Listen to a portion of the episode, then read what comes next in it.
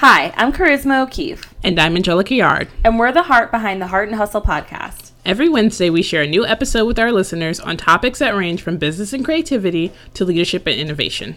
We also interview some of the best and brightest in the industry and spread our love of entrepreneurship all over the internet with our hashtag Boss So Hard. We're on a mission.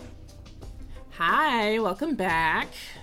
Welcome back. It is August. It is the week before the Game of Thrones finale. That's how I'm marking time. I like how you're like there wasn't like everybody else is like the eclipse happened yesterday, and you're like Games of Thrones. I'm like I'm next Sunday. About Game of Thrones. Like I don't have time for this eclipse. Like I'm trying to figure out what is going on in Game of Thrones right now. Like that is my life. Um, it's oh man, if anybody doesn't watch, it, I'm t- telling you, you need to. It's so freaking good. I And- will probably watch Game of Thrones the same way I watch Breaking Bad or literally anything that everyone when was it's into over? when it's over, so everybody can stop talking about it. yeah, I mean, so I I didn't start Game of Thrones until season two because I wasn't sure. I don't know. I just I didn't have HBO and I was just kind of like I, I don't know. But everyone like a lot of people that I have similar tastes with were like you got to watch it. So we started watching it season two and we watched like the first episode like in two days. Like we didn't do anything else. We're like we have to watch all this. And I haven't read the. I need to read the book. I'll go see the movie like in a few days. Um, so I didn't read the books for these first because I wasn't. I didn't think that I would like end up like being obsessed with it. You know. right. Um, I just casually went in to watch it. So now I'm going back and reading the books, and I was gonna kind of like you said, like I was gonna wait till it was all over and then start reading the books. But I just can't get enough Game of Thrones in my life. Like I, after each episode, I literally read like every article, especially the Vanity Fair ones, because those are great. Um, I'm like I read every article, every fan theory, and I'm just like I need more. So I've started reading the books now, um, which yeah, they're so good. Uh, like that's that's that's so that's what I'll be reading for the next. If anyone wants to know, that's what I'll be reading for the next little while because I think there's like five of them. Um, but yeah, I'm just obsessed. That's all I can think about right now, and I, I'm kind of ready for it to be over, to be honest, because I feel like it's pulling for my productivity. Um, no comment. Can't be reached for comment. real. I like- won't. I, I won't like, say I any words. watch, you're gonna you're gonna watch it, and you're gonna be like, "This is." But I don't- But I'm- I don't I watch want you to things like watch that. it now, so you can tweet about it. No, I don't want to tweet with everyone because I think everybody's like live tweeting shows makes me feel away. like I just I can't get into that that lifestyle. If it's like something like a sporting, like if it's like the. Olympics, I get it. Like a sport, like I've never been alive to tweet watch a show uh, as a mass type I, like human. I am when it comes to. I watch most- Insecure on like Sunday night. Like I just don't Sunday night. I'm like Yeah, literally I on Twitter. Like I, I would say. I don't normally like live tweet because I don't normally watch things like in real time. Game of Thrones is like the only thing I watch in real time because like, um, and Insecure because I know that I'm gonna get like spoilers on Game of Thrones, so I'm like that's why I do it. But honestly, reading other people's tweets is like half of what makes it amazing. And I'm honestly, right. people I'm- come up with like memes so quickly afterwards, and I'm just like, y'all are a trip. Like literally two minutes after something happens, and somebody will have gone into Photoshop and made something ridiculous about it, and it's so great. Also, Lovey watches uh, Game of Thrones, so like reading her like live tweets for anything is fantastic. Like I don't watch Scandal live, but I'll go back sometimes just to read her tweets Yeah. because she. I don't so know how people. Also, I feel like I just I can't watch live TV anymore. I feel like that's such a such an old part of my life. Like my mom's always like, does the, or somebody asked the other day about like my daughter. Like they were like, oh, you know, she. I think she had picked up a book. It was like Daniel Tiger, and you're like, oh, all kids love Daniel Tiger, and I was like, no, because she has no idea what that is. Like she just we don't know. Like what are we doing? Like we just don't have the TV. Like we don't know. She doesn't know that TV could be like is on all the time. you know what I mean? Like there's broadcasting happening 24 7. I feel like when she finds that out, her mind's gonna be blown. She's gonna go to someone's house one time, and none of her friends are, you know, her close friends are like that either. Like my close friends don't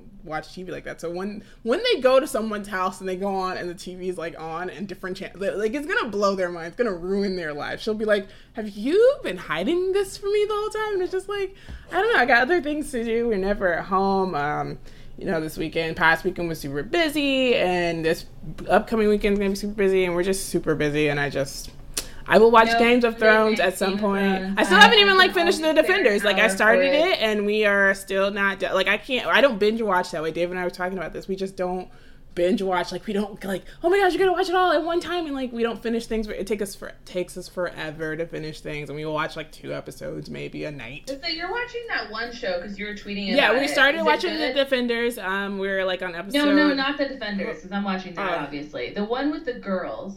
Oh, the bold type. name of it. The bold. Yeah, I watch it on during the week, like when it come. Like okay, I think it comes on Tuesdays. I watch it Wednesday or Thursday. It's cute. I like.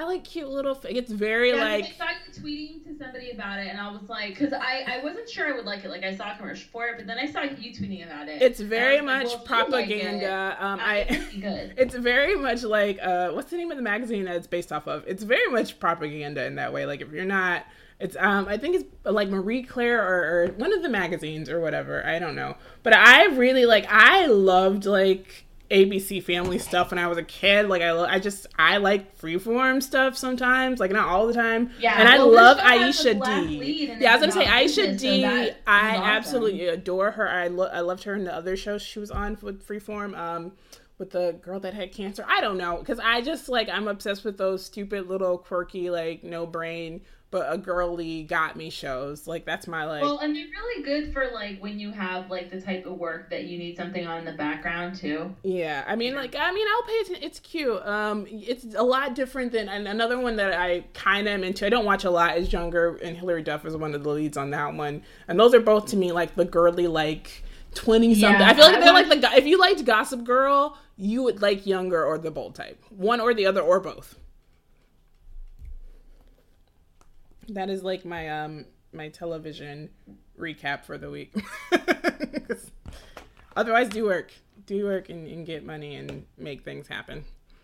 You know. Just Um, yeah, and I was gonna say I had something else to say or ask you, but I don't remember. But today we're gonna have Erica, and I'm not gonna say her last name. I'm gonna butcher it, and I'm not gonna do it. And I forgot to ask her before we had her on um, of coming up roses on. I met her at the Blog Connect in April during Philly, and I, I'm probably we'll try to meet up then and back up there in October. But she was super funny. She did a panel with um, some other influencers, um, Nicole and Amber, uh, who we had Amber on of Amber and Roses earlier. They were talking about working with influencers, and so Erica was very much like running the pack like no don't do these things and worry about your time and your money so i was like okay we need to have her on because we've never really had a blogger on ever Yeah, we have people that. i mean they blog but not like mean- blogging is her child like that's her job like an influencer is her like that's her title. That's how she make her her coins every day.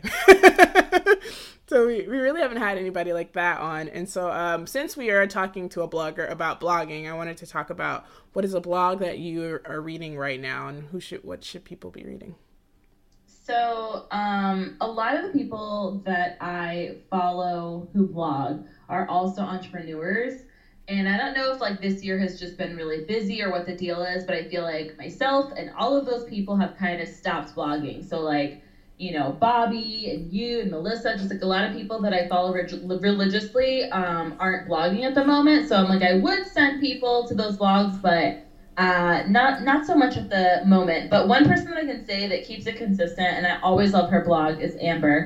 And um, she used to be over what was it called? It was called Ember and March. Yeah, I feel like I just said that.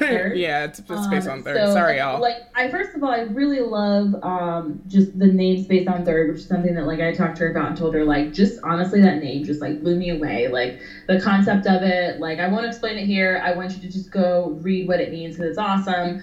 Um, but yeah, she keeps it consistent and she always has good content that like interests me, put a smile on my face. Like it's just always consistently good. Um, so definitely check out her blog because it's consistent and it's fun and I love it and it's always um, informational.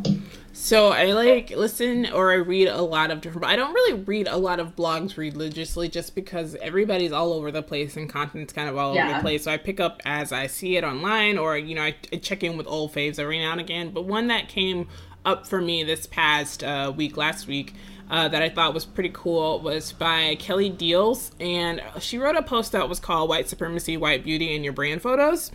And that has been like I, just this post. If you don't read anything else, I'll link it in the show notes. Of course, is her talking about uh, why white women entrepreneurs need to do better in terms of choosing stock imagery and choosing images and being more diverse in their photography. And I completely agree. It's just totally setting this ideal of like, look at the beautiful American traditional life, and this is blonde, and this is beautiful, and this is skinny, and this is this and that. And so she's really challenging, you know, entrepreneurs, especially white women, to be more past themselves. And I think that's something that uh, I think, you know, black women entrepreneurs, especially my friends or the people I know closely, we do that already in the sense of, yeah, we, we do choose people who look like us, but a lot of times we can't, we don't. We choose people who don't look like us. We choose a, a variety. And I feel like um, the women I know who own businesses are more diverse in their choosing of stock imagery and they're you know picking up images with latinas and asian americans and, and white women and in being more inclusive versus a lot of the brands that i see that are known or made by white women are more so like this is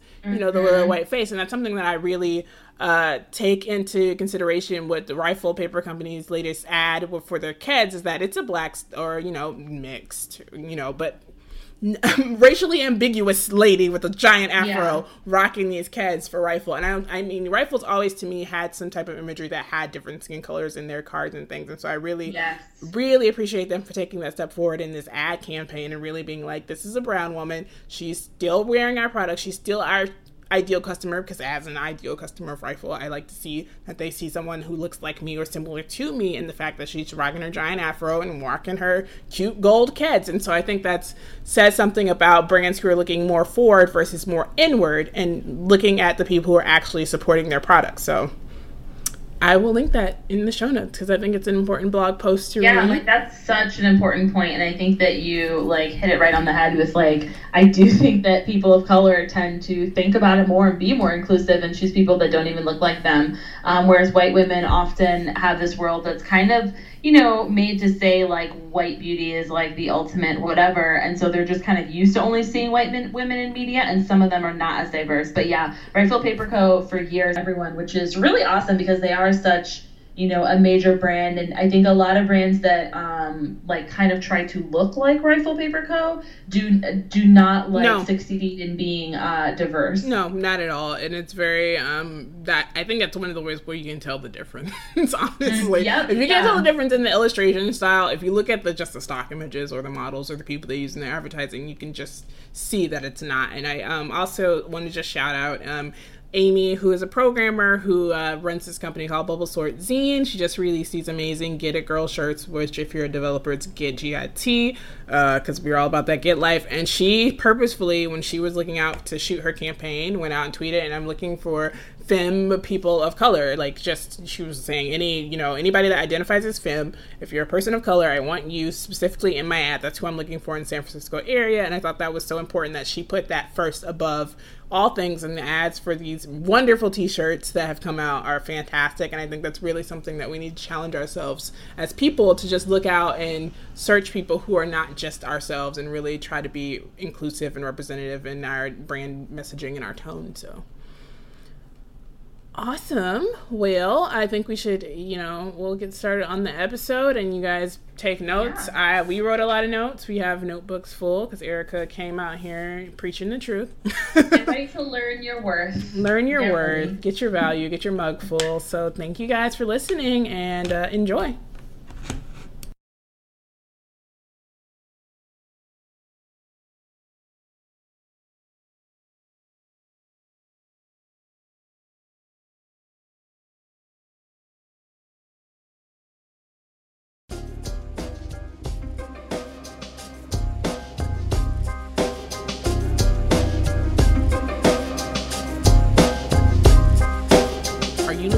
Draw a bigger box for yourself? Seth Godin's Alt MBA Workshop is an intensive leadership and management workshop designed for changemakers who have a fire in the belly. This is for people who are itching to level up and make a bigger impact. Four times a year, the workshop brings together two groups of 100 to 120 leaders, curating the group to pick the right mix of people from different industries and areas of expertise. The end result, you're surrounded by other leaders who are moving to the top of their respective fields and helping support each other to become stronger cross functional change agents. The workshop splits you up into groups every week so you're meeting a bunch of people you'd never otherwise meet. You're getting and giving feedback and seeing your blind spots in a whole new way. By working on 13 projects during the month, you're constantly pushing ahead and creating a body of work as proof. It's not about passively learning, it's about actively putting those concepts into practice until they become habit. The idea is to drink from the fire hose and rewire your brain to make new, better habits and to have the platform practice those habits. So, who's been through Alt MBA? Over a thousand alumni. They include a mix of leaders, including product managers, naval, naval commanders, lawyers, marketing directors, engineers, ophthalmologists, UX designers, filmmakers, and more. This group is half freelance, half folks at companies and startups like Slack, Tesla, Kickstarter, Charity Water, Microsoft, Nike, Trello, Kiva, Warby Parker, and more. If you're a leader and want to become even better, this is for you. There are no lectures, no videos. It's rolling your sleeves and working in groups with people who are equally into winning. It's an intensive, immersive four week experience of drinking from the fire hose. Over a thousand plus people from 580 cities and 49 countries around the world have all done Alt MBA. Challenging? yes, but our friends at Seth Godin's Alt MBA believe the rewards are so worth it. Ask any of their alumni. While most online courses barely approach a 7% completion rate, the Alt MBA has an astonishing 96% completion rate. Their alumni say they do it again in a heartbeat. The working world has changed. With the growth of the internet, there's never been more opportunities for you to level up. If you're looking for ways to have a bigger impact, the Alt MBA could help you get there. The curriculum is entirely hands on. More than 75% of your time is dedicated to shipping your work, practical projects that allow you to apply what you learn. So if you're tired of courses that you never finish videos or you've had them bookmarked, then put those aside and check out Alt MBA as a different way to level up. So they are now accepting applications for the upcoming session. To find out more, visit www.altmba.com backslash heart and hustle. So that's www.altmba.com backslash heart and hustle. For special consideration, you can mention Heart and Hustle Podcast in your application and tell them that we sent you. So check out the episode and enjoy.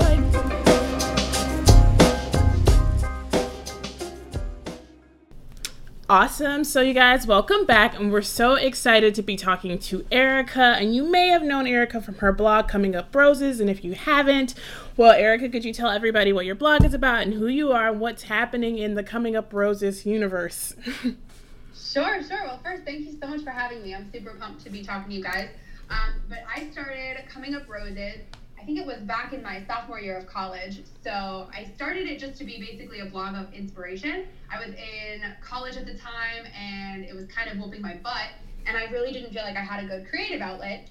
So I had been writing for like a school fashion magazine at the time, except I didn't really feel like it was fully unleashing what all of like the creative juices that I had in me. So I really just was inspired to start my own thing. Um, and it started off literally just being inspiration. So it was once a week, every Wednesday. It was basically like the hump day dose of inspiration to get over over the hump and through the rest of the week with like sort of your marbles still together. So it was very much focused on just being kind of motivational and kind of like a pep talk, some real talk, girl talk, whatever you want to call it, to get through the week. And it basically picked up from there. So I really fell in love with it. And it became the sort of thing where I was just getting super, super inspired with all different types of content. So I basically figured, okay, this is kind of turning into more than just like an inspirational little thing. This is kind of turning into my baby. So it's kind of now something where I want to cover multiple topics. I want to cover style and beauty and lifestyle and all of that good stuff. Still with still with the same sort of inspirational undertones. So that is what I did. So I started blogging Monday, Wednesday, Friday from there. And now it's basically a mix of, I basically describe it as like authentic inspiration, achievable style, and affordable lifestyle for the ambitious millennial millennial woman. So it's kind of a little bit of everything, but all under the guise of it's there to really add value to your life, really be something that is genuinely helpful and not just a peek inside my life or basically like a documentary of what's going on with me. I want it very much to be a two-way conversation and a dialogue on things that are important in life, but still things that are just fun and things that a lot of girls can relate to and something where it's all kind of still having this inspirational, positive undertone so that everything in your life, whether it's basically like the lipstick that you're wearing or whether it's something really serious that you have going on in your job or in your relationship or whatever, that it's all kind of under the umbrella of it's coming up roses. It might not be perfect, but and it is probably going to have a downside at some point or another, but there's still some sort of beauty or some sort of positive aspect to it, and that's what we want to focus on.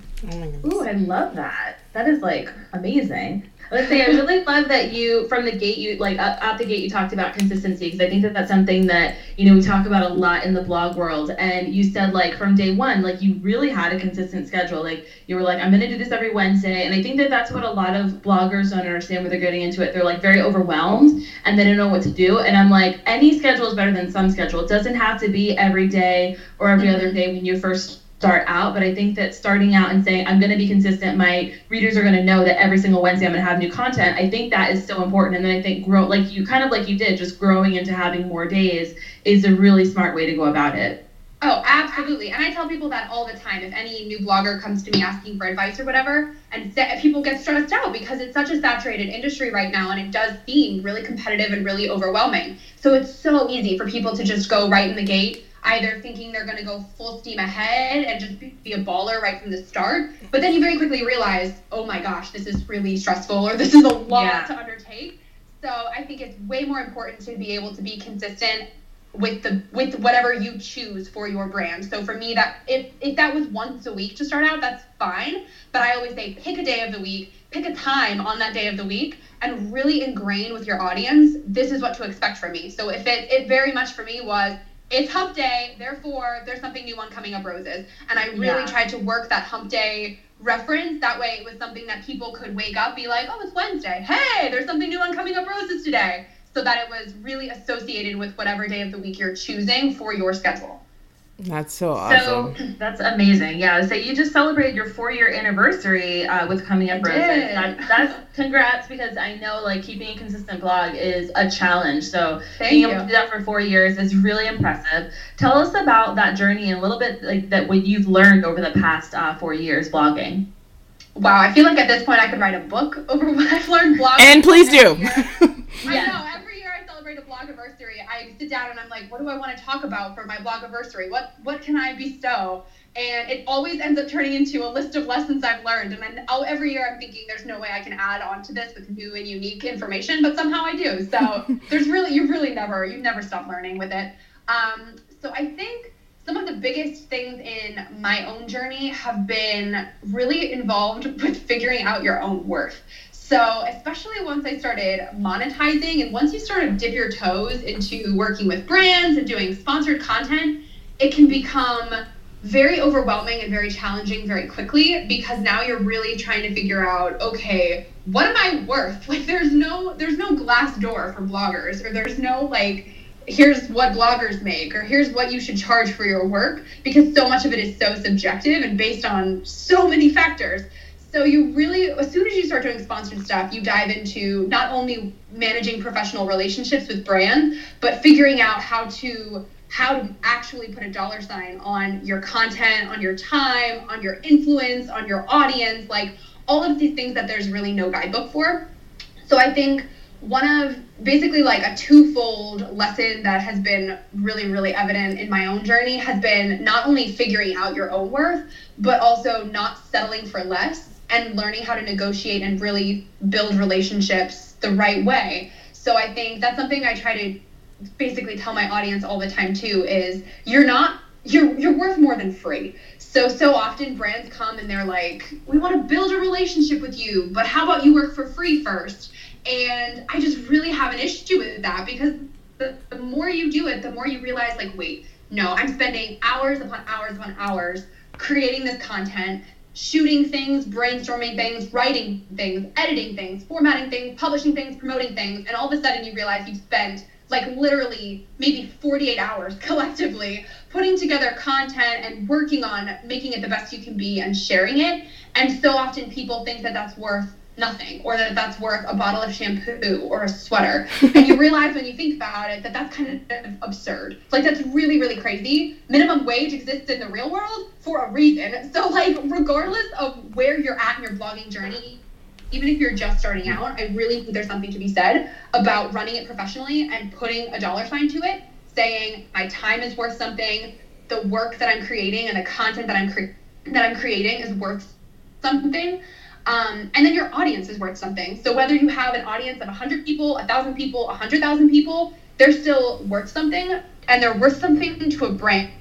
These are human beings, and they're not just numbers. So I think that that evolution for me has been really powerful, just because I found myself in a really bad period of burnout right when I was transitioning to being a full time blogger because I was really not, I was totally undervaluing myself and I was doing way too much above and beyond, but not actually being compensated accordingly. So it became a really toxic situation for myself where I realized, like, wow, I have zero time for myself and I'm working 16 hours a day and I'm barely making rent. Like, how is that? That doesn't align. Like, if I'm having, if I have the demand, and I have people that want to work with me and want me to be promoting their product for them, then like this should and should be able to meet here. This doesn't make sense.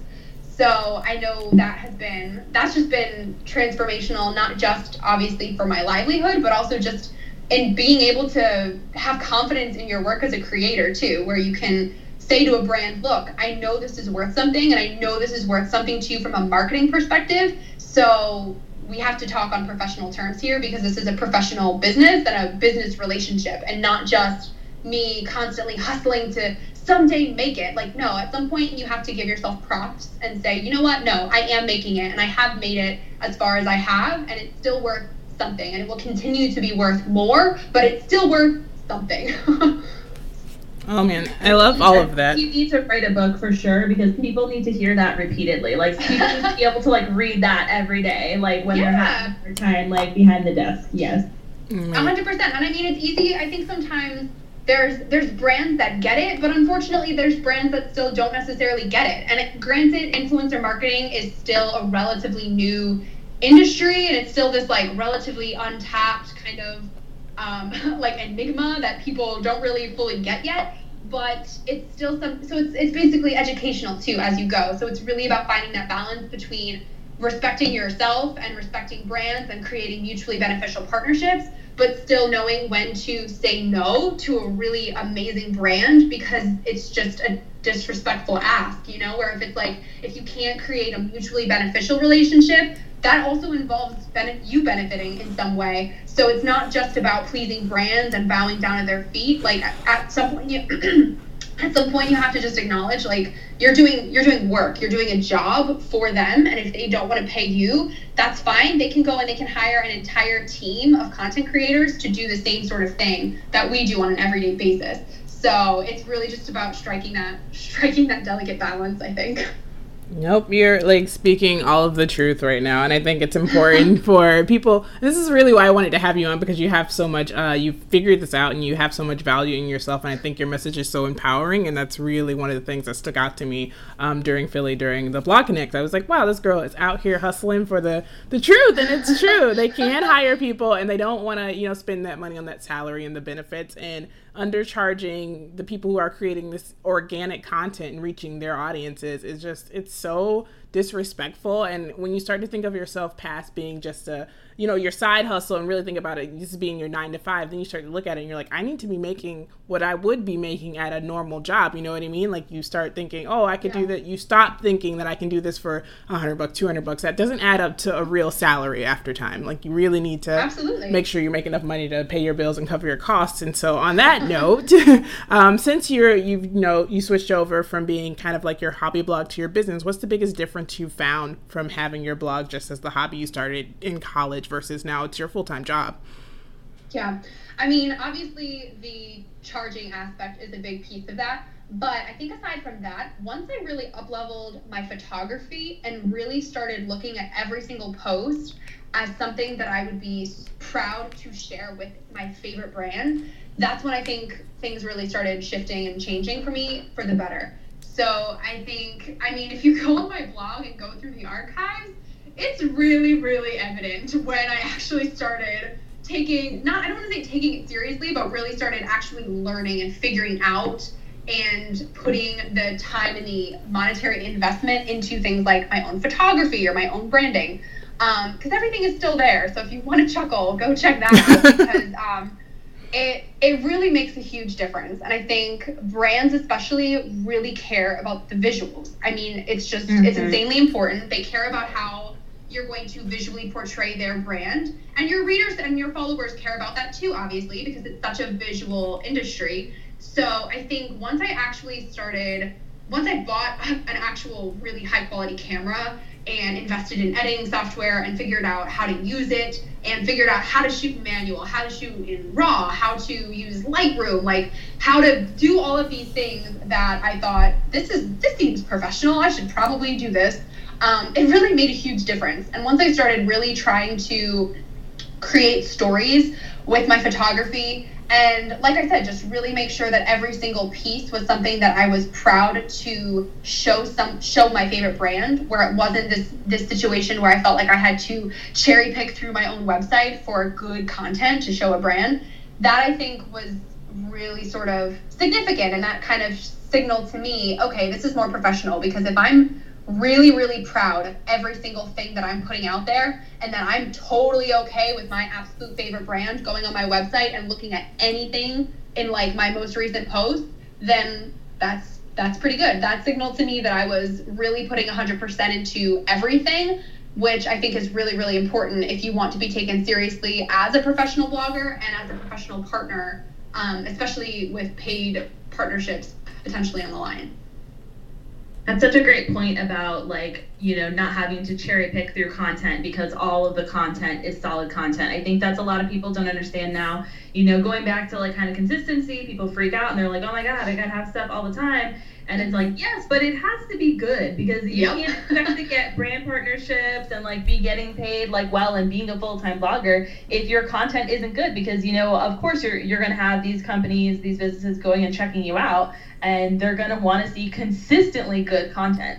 Yeah, absolutely. And if it's like every other post is good or there's a good post every once in a while, a brand is likely going to see that and think, okay, well, what are we going to get? Are we going to get the really good thing that we like? Or is this going to be something where something is published and we're disappointed or we feel like we wasted our money? And that's obviously the worst position to possibly be in. So you really just want to make sure that you're publishing something that you're proud of not publishing something just for the sake of getting something up because you never know which post somebody is going to get to your blog through. So it might be your favorite brand, it might be new readers. So it's going to make it a lot harder to monetize and a lot harder to just grow your readership and your audience base if you're very hit or miss in terms of the quality of your content. Oh my word, I love that. I had like a um, conversation with somebody about because uh, adding people onto social media on some of the things that I work on, and, and, they posted something that was kind of awful, and I deleted it. And you know, having to be like, you know, we're not just publishing content just to publish content. There's you know brand integrity and making sure that we this relies in with our brand messaging, and that you know really having to sit down and explain that because everybody doesn't understand that, and a lot of people think social media is just, and especially blogging, is just putting stuff out and just doing it because you can, and if it looks okay, it's fine. But it's no, it's really you should be publishing what you're proud of. So I definitely love that you said that. Absolutely. So you have a very very busy life, I'm sure. So now that you are blogging full time, what does like a typical day of work look like for you? And I know that typical is probably I'm sure every day changes. yeah, definitely. I hate to be cliche, but the whole every day is not the same is pretty that's pretty fair. Um, I think I, to be honest, I'm really bad at managing my own time sometimes because I can be a total workaholic. So to be completely, I can tell you what my ideal day looks like, but I'll tell you what my actual reality most likely looks like. Um, because typically I'll wake up, I try to wake up at 6 a.m. And more often than not, I go right downstairs, feed my cats, and then go right to my computer with my coffee in hand. So that I would not recommend that. I'd recommend like actually having a decent morning routine and like eating breakfast, getting ready for the day first before you plug into technology. But more often than not, that's typically what I do. So I will just start checking emails, or if I have a blog post going up that day, I'll get that finished and up. Um, and then for the first chunk of my day, I'm usually working on promoting that post, catching up on social media, um, and catching up on emails, basically doing a lot of admin sort of work. And once it gets to be around lunchtime, I'll try to eat. Sometimes I'll try to do a workout class in the middle of the day.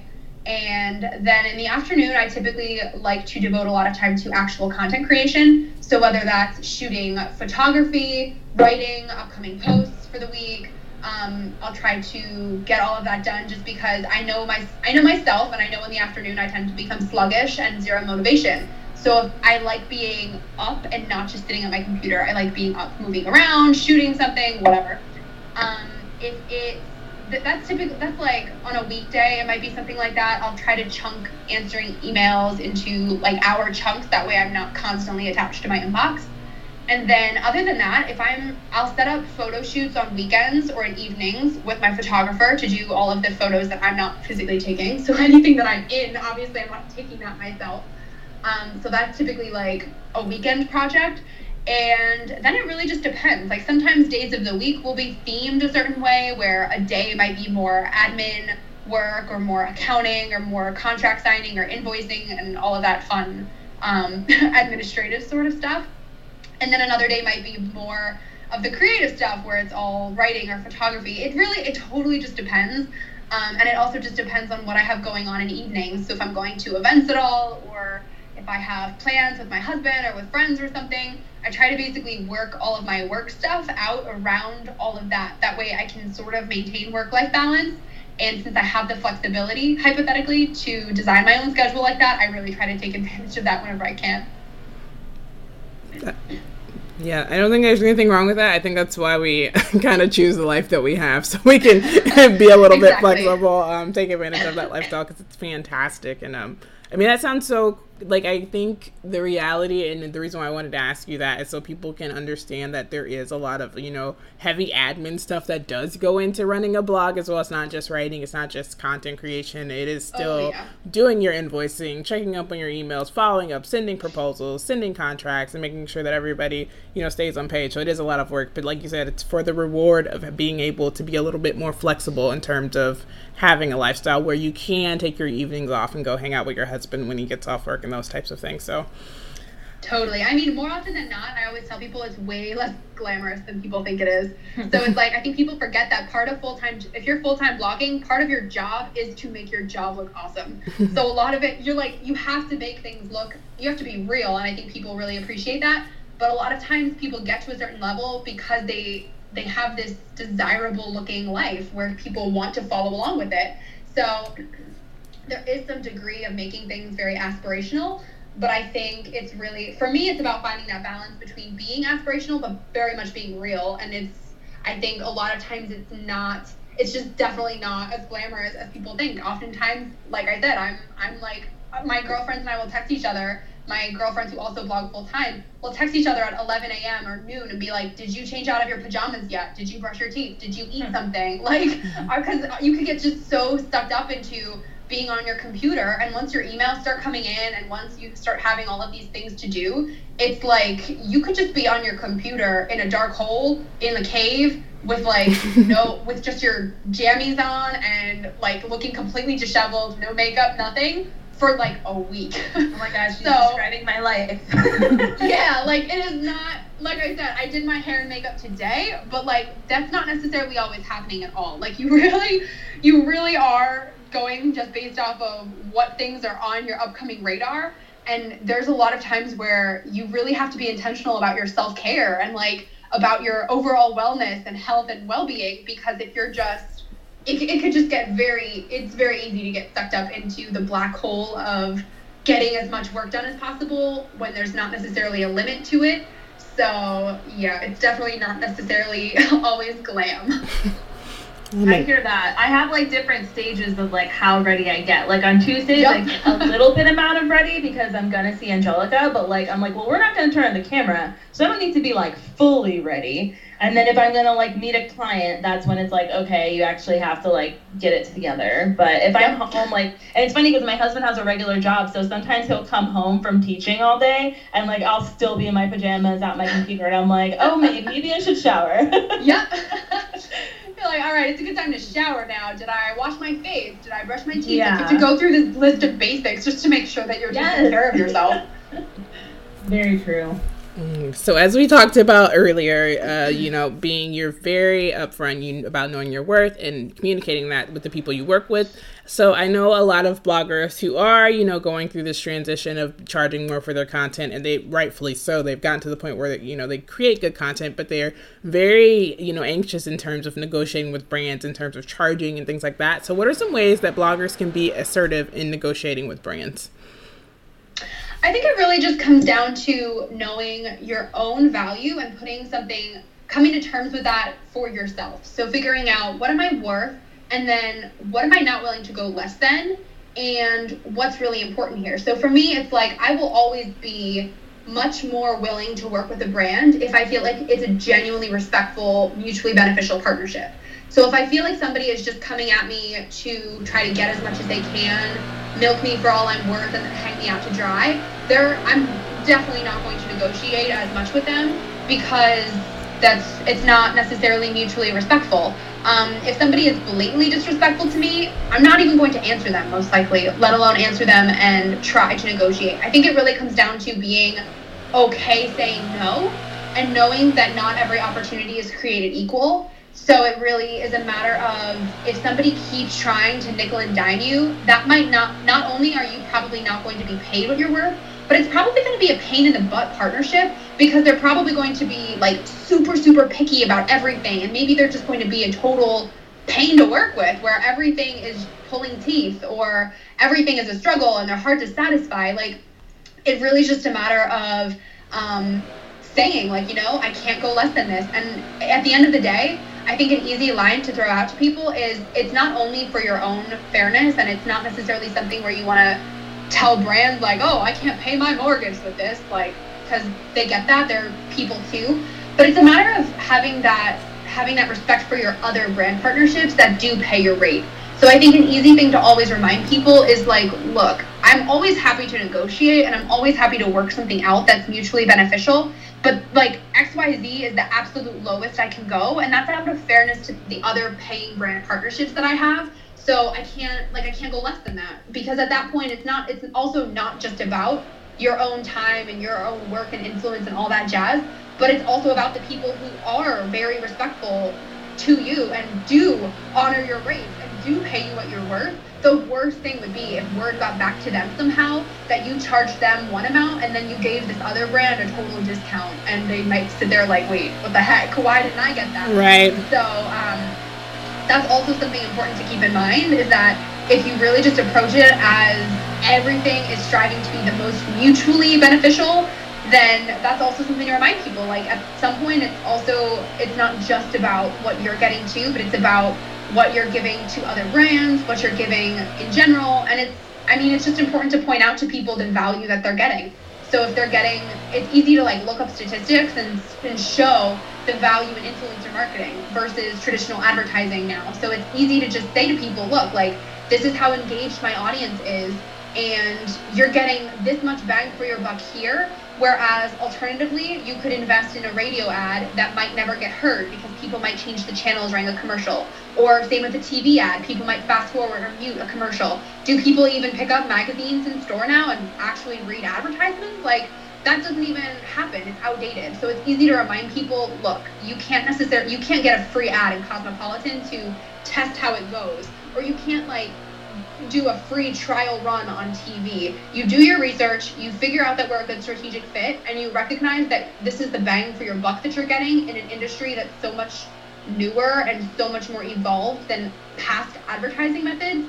And you make educated marketing decisions based off of that. It's pretty point blank period for me where it's like, no, this is a strategic marketing decision. So you can negotiate to a certain extent, but like at the end of the day, I'm doing marketing for you. So if you don't want to pay me, that's fine. You can either try to like haggle your way with other people, or you can pay a marketing team, or you can pay an agency, or you can pay for traditional advertising. Like either way, they're going to end up in uh, whatever situation they end up in with their choices like that. So just take yourself seriously enough to be held at a standard of I'm doing their marketing for them. It's worth some.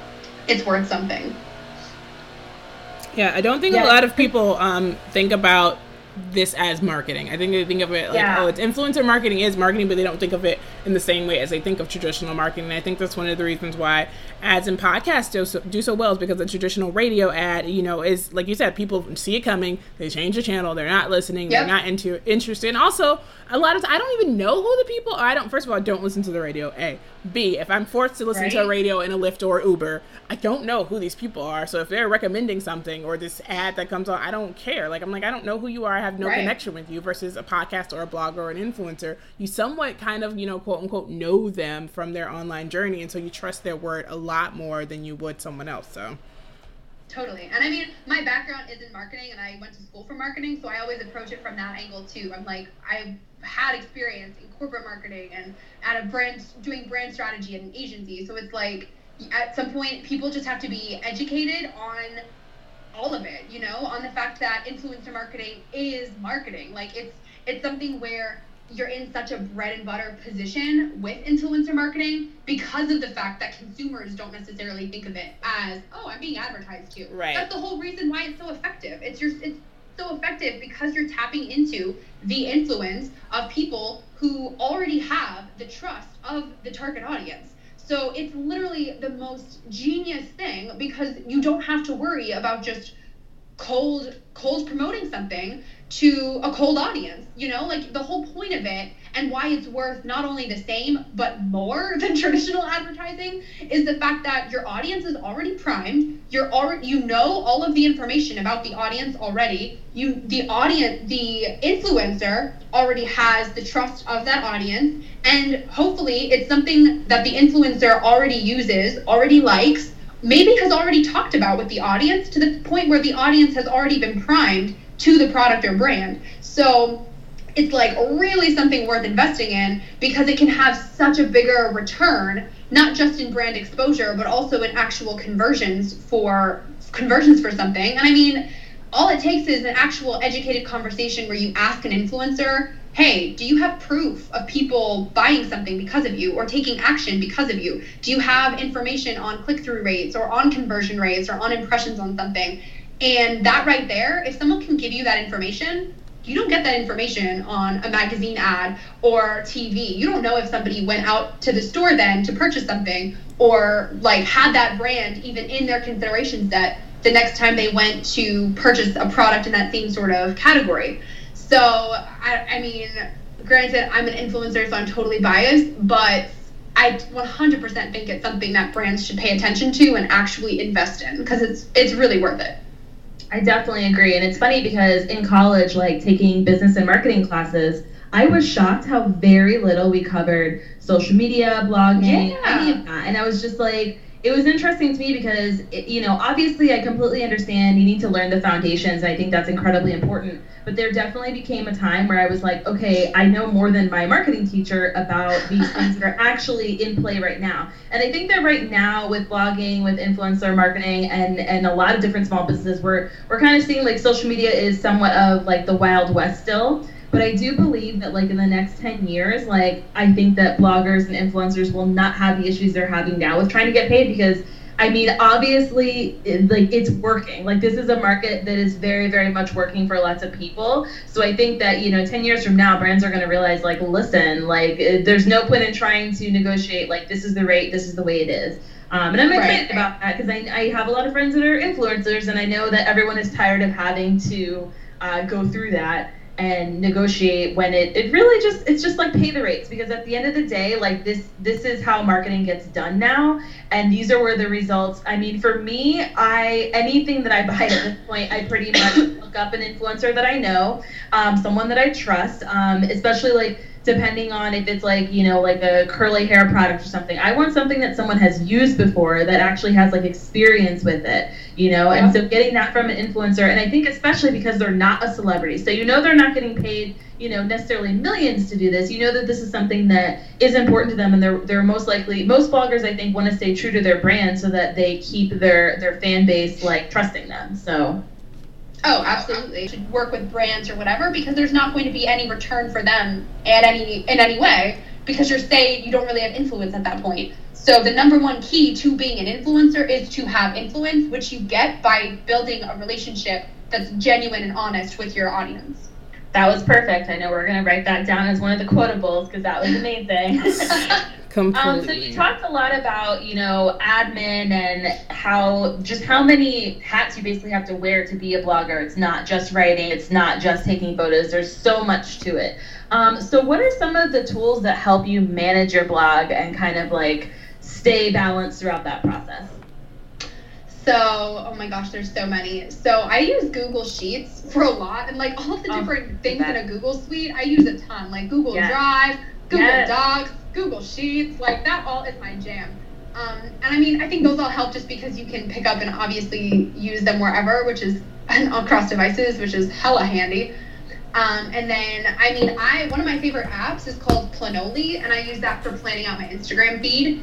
So I know people sometimes are up in arms, like people plan out their Instagram feeds. That's not authentic, but it is. I swear. It's just a matter of making sure that everything looks um, good aesthetically next to each other, and that colors look good and whatever. I honestly like that app more than Instagram itself because it really lets you have the create. It's the creative stuff where you can Yeah. make everything look pretty and beautiful and look good together and it's awesome i love that um, and then beyond that i have i'm really not the greatest in terms of how my system for accounting because i'm super old school. So like my husband is trying to get me into actual softwares to mm. track receipts but up until a couple of months a couple of weeks ago really i was literally still collecting paper receipts for things and putting them in like receipt folders marked by the month so that's like not necessarily the way to go i would not recommend that I'm the Um, same way though. I just like to have the actual like receipt, and I do have an app for it as well. But yeah, I just like to have it. I don't know why. Yeah, it's like there's just something about it.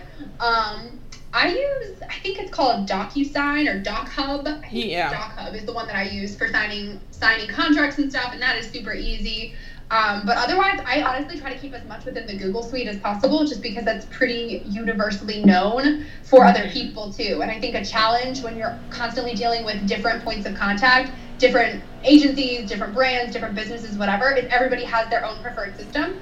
So I think at least with the Google Suite, everything is pretty much everyone at least knows how to use it and is familiar with it, and it's a pretty easy process where you don't end up sending something where they're like, "How do I open this? I don't have this software," or whatever the case might be. So if I can convert it to Google somehow, I do. Yeah. That is literally me. Like the first thing that I say to a client, like once they decide they want to work with me, is, "Do you are you familiar with Google Drive? Because everything we're gonna do from here on out is going to be on Google Drive."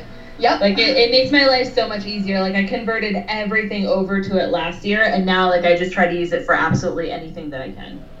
Yeah, and I mean, at the end of the day, I think people appreciate that more than it being the prettiest or like the tech savviest sort of thing or the most professional looking whatever. As long as it looks professional and does the job, I feel like more often than not, the accessibility is what matters. Yeah. So mm-hmm. I, I, for me, the biggest frustration is if somebody sends me something to sign and I don't have the software, or I have to ask them, can you put this in Google, or do I have to put it in Google, or whatever. So if you can just make it easy and accessible to get the job done, sometimes that means more for something that's not necessary for something where the aesthetics don't matter. Obviously, like if you're talking about the content itself, that's aesthetic based.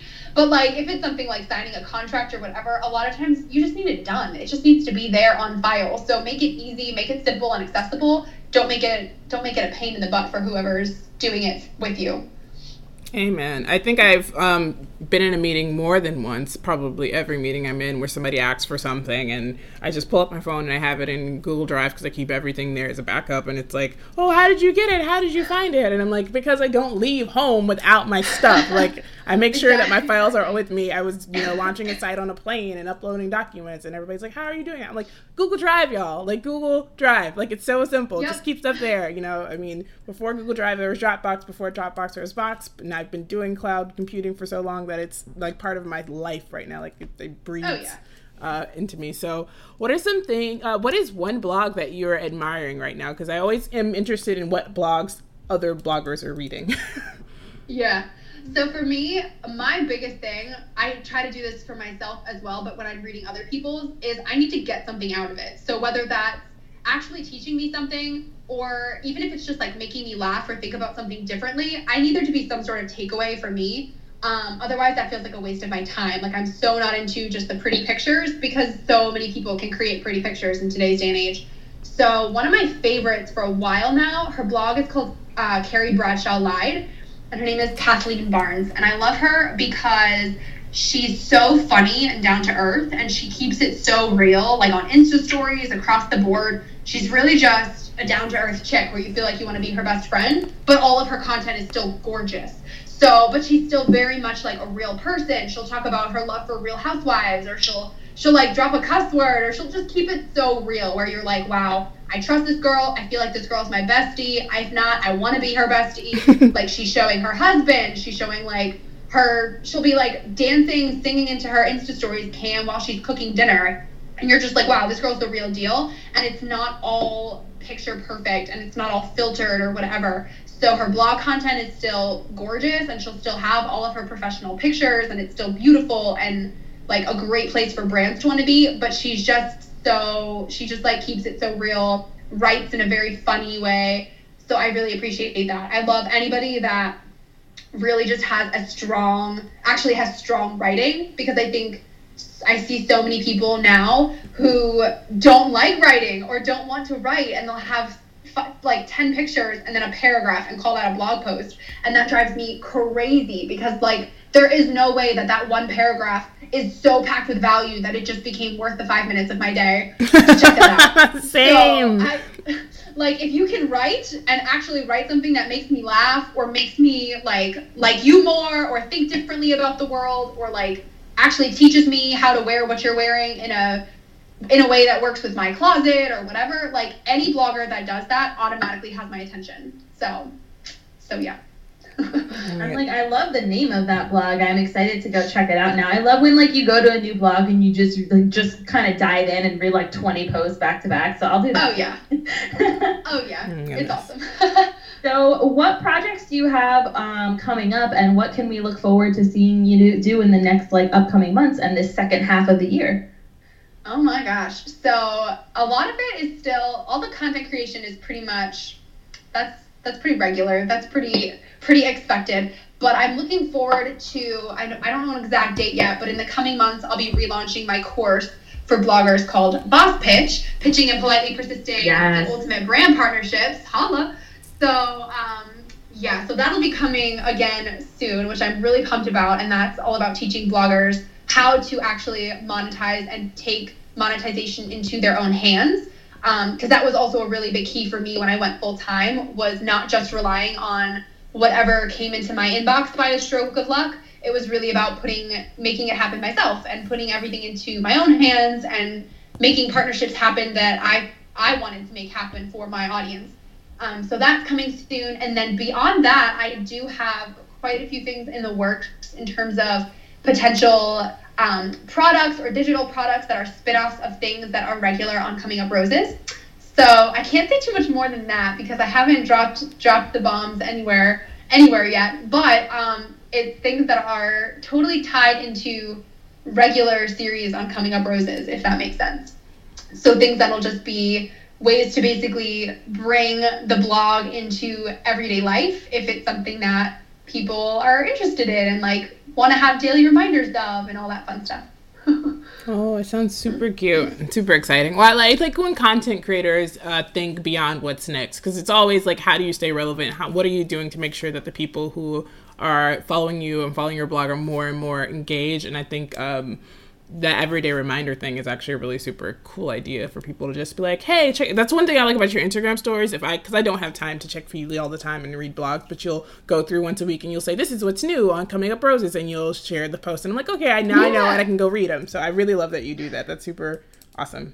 Yeah, and I think it's it's cool. I would love to do more with products in general, just because that's, I mean, that's just such a cool way to have such a personal personal relationship with your audience too, where it's not just something where somebody's hopping on online to read once a day or every other day or whatever. If it's something where you're literally in their everyday life somehow and they're using a product that you had a hand in creating and it enhances their life in some way, I think that's just awesome and such a such a such an intimate extension of your brand, which I'm all about. So yeah, I would love to be more love to be more involved with that super That's awesome. Exciting. Yeah. Oh my goodness. Well, thank you, Erica, for coming on and talking to our guests and getting their lives together and making sure that they value themselves. And um, we're super excited about your yeah, next session I just, of I Boss love Pitch. everything that you said about valuing yourself. I feel like everyone who runs a blog or owns a business really needs to hear that.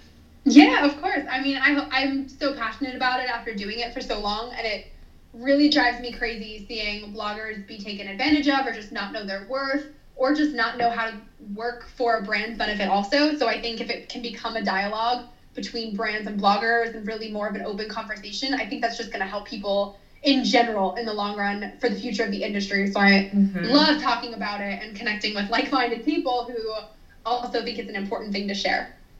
Definitely. And especially since you said there's like no Glassdoor for blogging. I mean, I feel like that in so many industries that we don't have Glassdoors. So when we're working with companies or brands or things like that, it's very hard to see what you're doing or if you're doing anything right or what you're doing wrong. So I think having these open dialogue conversations where we're at least mm-hmm. saying value yourselves and make sure you're putting out content that you're proud of or something that you would want to send to your favorite brand because I think that allows people to set the standard high for themselves, for each other, Yeah. hold each other accountable and say, hey girl, I see you, you're out here shipping flat tummy tea. I'm gonna need you to step it up a little bit more. You know what I mean? Like just make sure you're encouraging Yeah. everybody. And then, like you said, you have your friends and you guys are all connected and you stay connected. And I think that's really how this industry will continue to grow us through community and through partnerships with each other, not just brands. Absolutely. Agreed. Oh my word. So thank you so much and we'll have this up. Thank you. All right. yeah, thank you so much for having me.